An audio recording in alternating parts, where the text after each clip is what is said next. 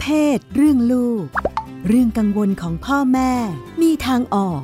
รัชดาธราภาค คุยกับหมอโอ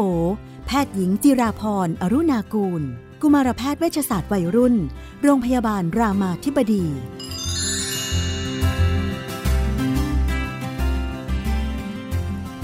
ศัลยกรรมความงามนี่ก็มีประเด็นให้พูดถึงกันอยู่เสมอนะคะ เมื่อเร็วๆนี้นะคะ ทางเว็บไซต์ข่าวสดก็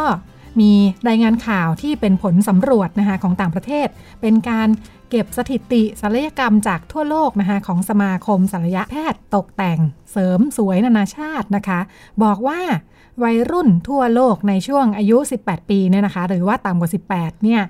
ก็นิยมเสริมจมูกกันเป็นอันดับหนึ่งเลย มีผู้ที่ไป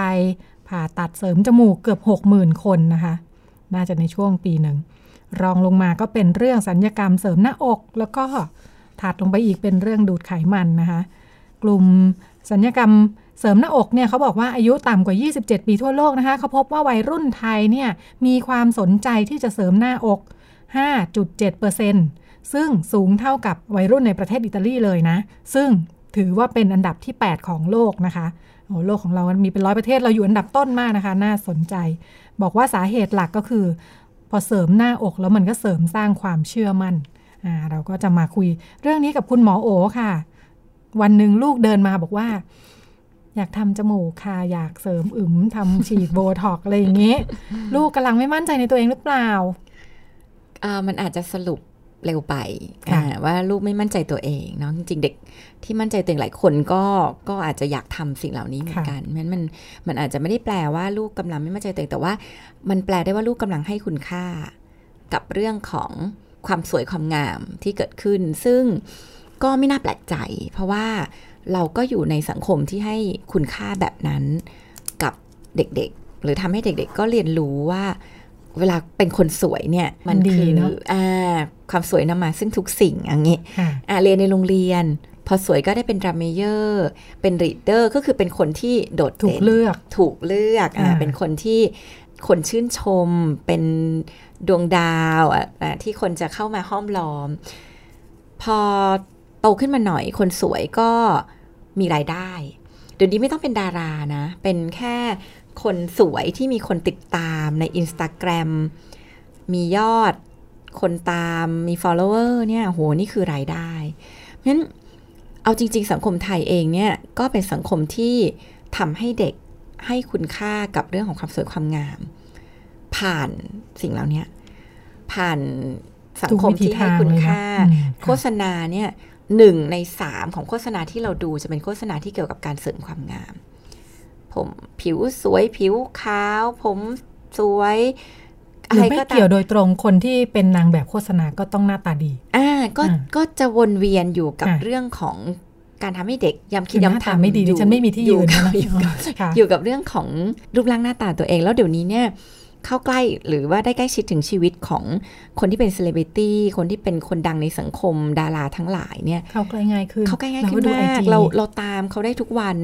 แล้วเราก็เห็นความสวยเขาทุกวัน เราถูกสะกดจิตเนาะเราก็ถูกแบบอืมอ่าทำให้เขารู้สึกว่าโหค่ะความความสวยนี่มันดีจริง ๆ เนาะแต่ละคนก็โหมีรายได้เยอะเที่ยวหรูอยู่ดีกินสบาย ได้สามีรวยคือโอ้โหมันมาเป็นแพ็กเกจเลยมันมันก็ไม่น่าแปลกใจที่เด็ก บ้านเราจะให้คุณค่ากับเรื่องความสวยงาม เพราะสิ่งเหล่านี้อยู่ล้อมรอบตัวเด็ก ๆ อยู่ตลอดเวลานะคะ นี้ถามว่ามันแปลว่าเขากำลังไม่มั่นใจไหมไม่ มันแปลว่าเขากำลังให้คุณค่ากับสิ่งนั้น นี้หน้าที่ของพ่อแม่เนี่ยก็คือถามว่ามันเป็นเรื่องผิดไหมก็ไม่นะคะ คือ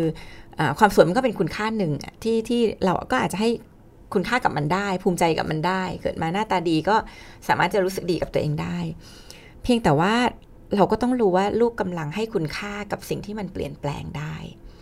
สิ่งที่มันเป็นเรื่องภายนอก เดินไปรถชนไปหน้าไปเนี่ยก็หมดละอ่าเพราะฉะนั้นทำยังไงที่ทำให้ลูกเนี่ยมีทางเลือก หรือมีช้อยที่จะให้คุณค่ากับสิ่งอื่น ที่มันเป็นเรื่องที่แบบมีโอกาสจะอยู่กับตัว ได้ยาวนานและเป็นสิ่งที่อาจจะเป็นคุณค่าที่ที่หมายถึงตัวตนของลูกจริง ๆ ไม่ว่าจะเป็นเรื่องของ ทักษะความสามารถ คุณลักษณะนิสัยความสัมพันธ์ดีๆในชีวิตอะไรเงี้ยงั้นเราอยากให้พ่อแม่พยายามทำให้ลูกมองเห็นว่าจริง ๆ เนี่ยเราคนเรารู้สึกดีกับตัวเอง รู้สึกรักตัวเอง รู้สึกภูมิใจกับตัวเองได้เนี่ยมันมีอีกหลายอย่างที่เราจะสามารถรู้สึกดีกับตัวเองได้ เพราะเด็กหลายคนเนี่ยมันมองไม่เห็นตรงนั้นนะคะ ก็เด็กหลายคนก็โตมาแบบอาจจะความสัมพันธ์ในบ้านก็ไม่ดี ตัวตนเราก็ไม่มี อยู่โรงเรียนก็ไม่เคยถูกชื่นชมอะไรเป็นเหมือนไม้ประดับนั้นสิ่งเดียวที่ดูเหมือนจะได้รับการตอบสนองที่ดี ก็คือการที่ฉันดูดีพอฉันดูดีคนไลค์เยอะเลยในโลกออนไลน์ ในโลกที่มันเป็นโลกเสมือนจริงเนาะแต่โอ้ยไอการไลค์เนี่ยโหมันทำให้เด็ก ก็ได้สิ่งที่เราเรียกเป็น positive reinforcement เป็นการตอบสนองเชิงบวก ที่ทำให้เด็กก็เรียนรู้ว่าอ้อฉันจะถูกยอมรับเมื่อฉัน ทำสิ่งดูดี เมื่อฉันสวย เมื่อฉัน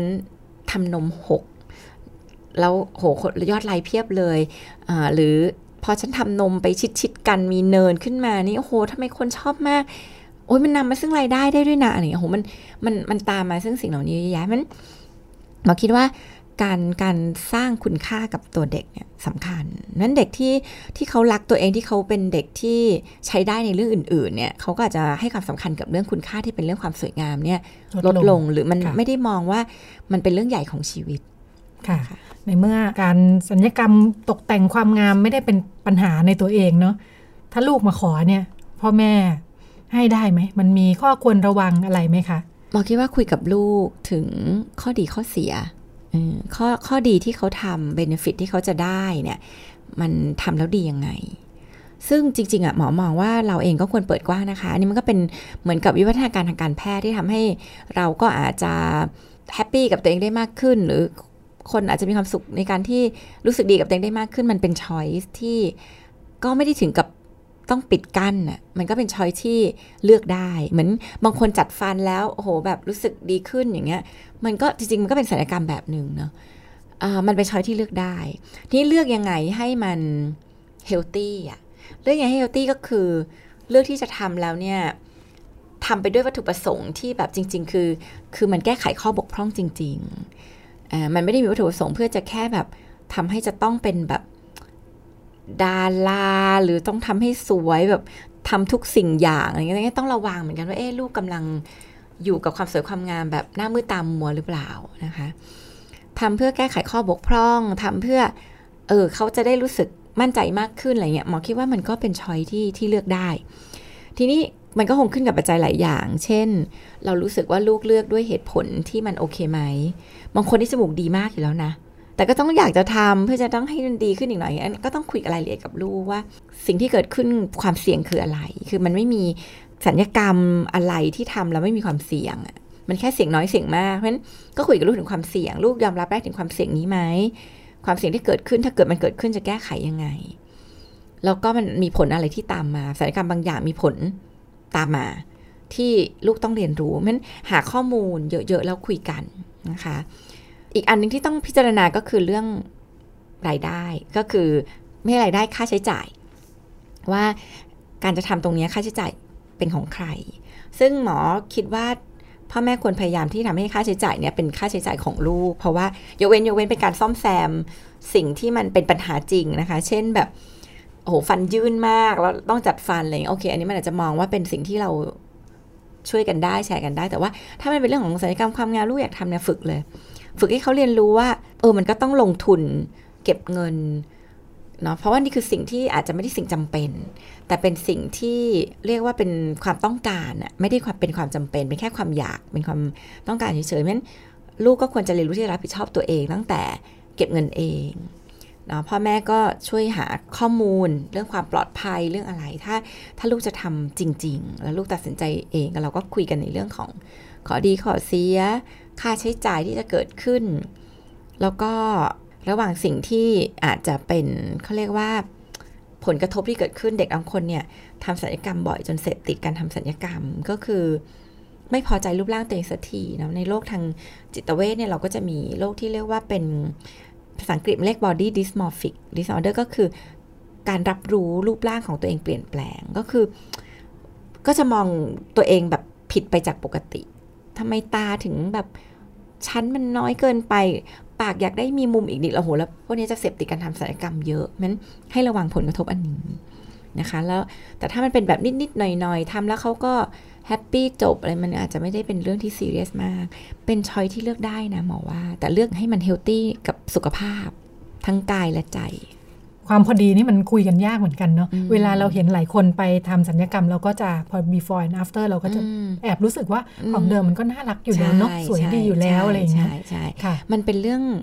แล้วความพอดีนี้จะเป็นเจ้าตัวเท่านั้นเลยอะอืมที่จะค่ะเป็นคนกำหนดชีวิตตัวเองค่ะหลายคนเนี่ยแบบว่าเราเห็นเลยว่าสวยมากแล้วค่ะแต่พอไปทำศัลยกรรมก็อ้าว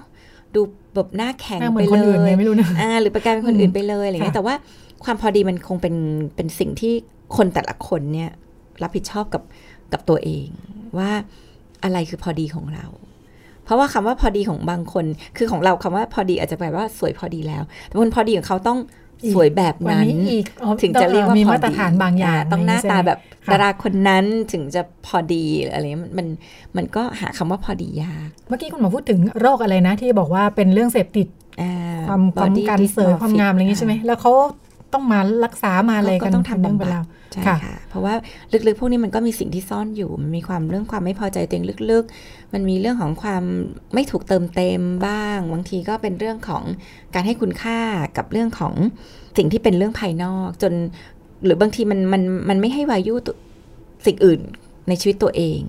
จนมันมีความสำคัญมากพอที่เราจะไม่แบบย้ำคิดย้ำทำแต่กับสิ่งนี้ เกิดได้ทั้งกับเด็กทั้งผู้ใหญ่ เกิดได้ทั้งเด็กและผู้ใหญ่ค่ะค่ะ เพราะฉะนั้นถ้าถ้าจะป้องกันตรงนี้ก็ควรจะทำงานกับเด็กใช่ตั้งแต่ต้นใช่ดิจะง่ายกว่าๆค่ะค่ะ ยังเห็นที่เกาหลีเขาก็บอกว่ามีเวลาลูกจะเข้ามหาวิทยาลัยใช่ไหมค่ะอ่าพ่อแม่ก็จะให้รางวัลด้วยกันนี่แหละอ่าเป็นประเทศแห่งการเสริมทำควาศัมลยงากรรมมอืมมองว่าเป็นยังไง วิธีการแบบนี้ ก็มองว่าก็ยังมองว่ามันเป็นสิทธินะคะ เอาจริง ๆ คือมันก็เป็นสิทธิแหละที่ที่เขาจะเข้าถึงบริการทางการแพทย์ ที่ทำให้ตัวเองรู้สึก happy ขึ้น รู้สึกดีขึ้น เพียงแต่ว่าปัจจุบันเนี่ยมันก็ในเกาหลีมันก็ดูกลายเป็น social norm ไปเลย มันก็ดูกลายเป็นความธรรมดาของสังคมเอาอธรย่างรมนี้ดา คือเวลาเราไปเราจะรู้สึกว่าคนเกาหลีจริงๆ หน้าตาไม่ใช่แบบนี้ อ่า ก็จะเห็นเลยว่าแบบเด็กเล็ก ๆ เนี่ยพอค่ะเห็นเด็กๆก็หน้าตาคนละแบบกับพ่อแม่อะไรอย่างเงี้ย เพราะฉะนั้นมันก็เลยกลายเป็นความธรรมดา ซึ่งอันนี้ก็ก็อย่างที่บอกก็คือถ้าถ้าเราเราสร้างสังคมที่มันทำให้ความธรรมดาเหล่านี้เกิดขึ้นเนี่ยมันก็จะหยุดไม่ได้ที่สุดท้ายมันจะกลายเป็นโซเชียลนอมหรือ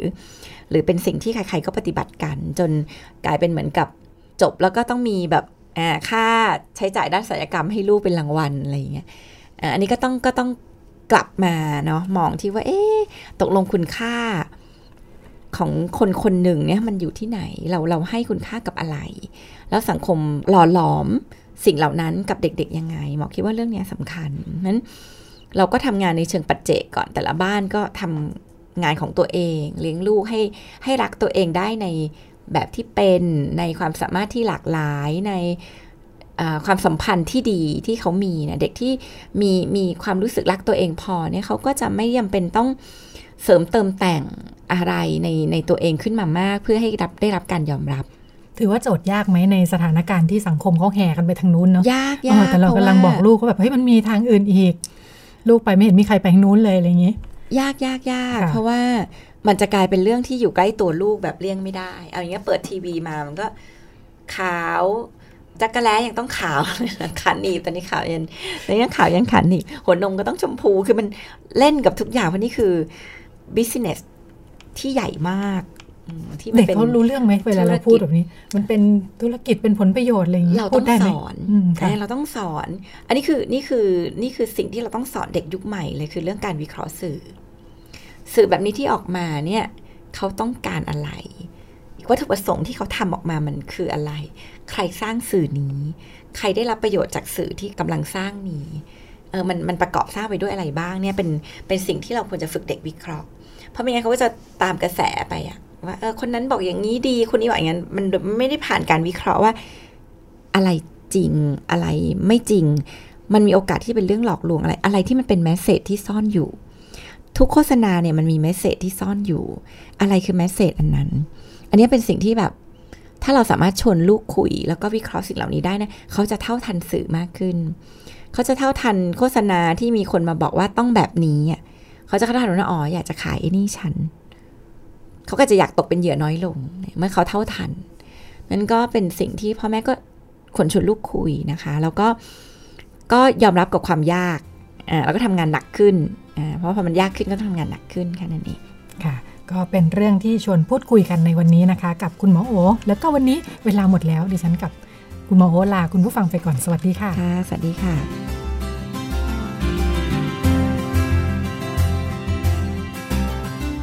ตอบทุกข้อสงสัย เรื่องเพศ เรื่องลูก ที่ไทย PBS Podcast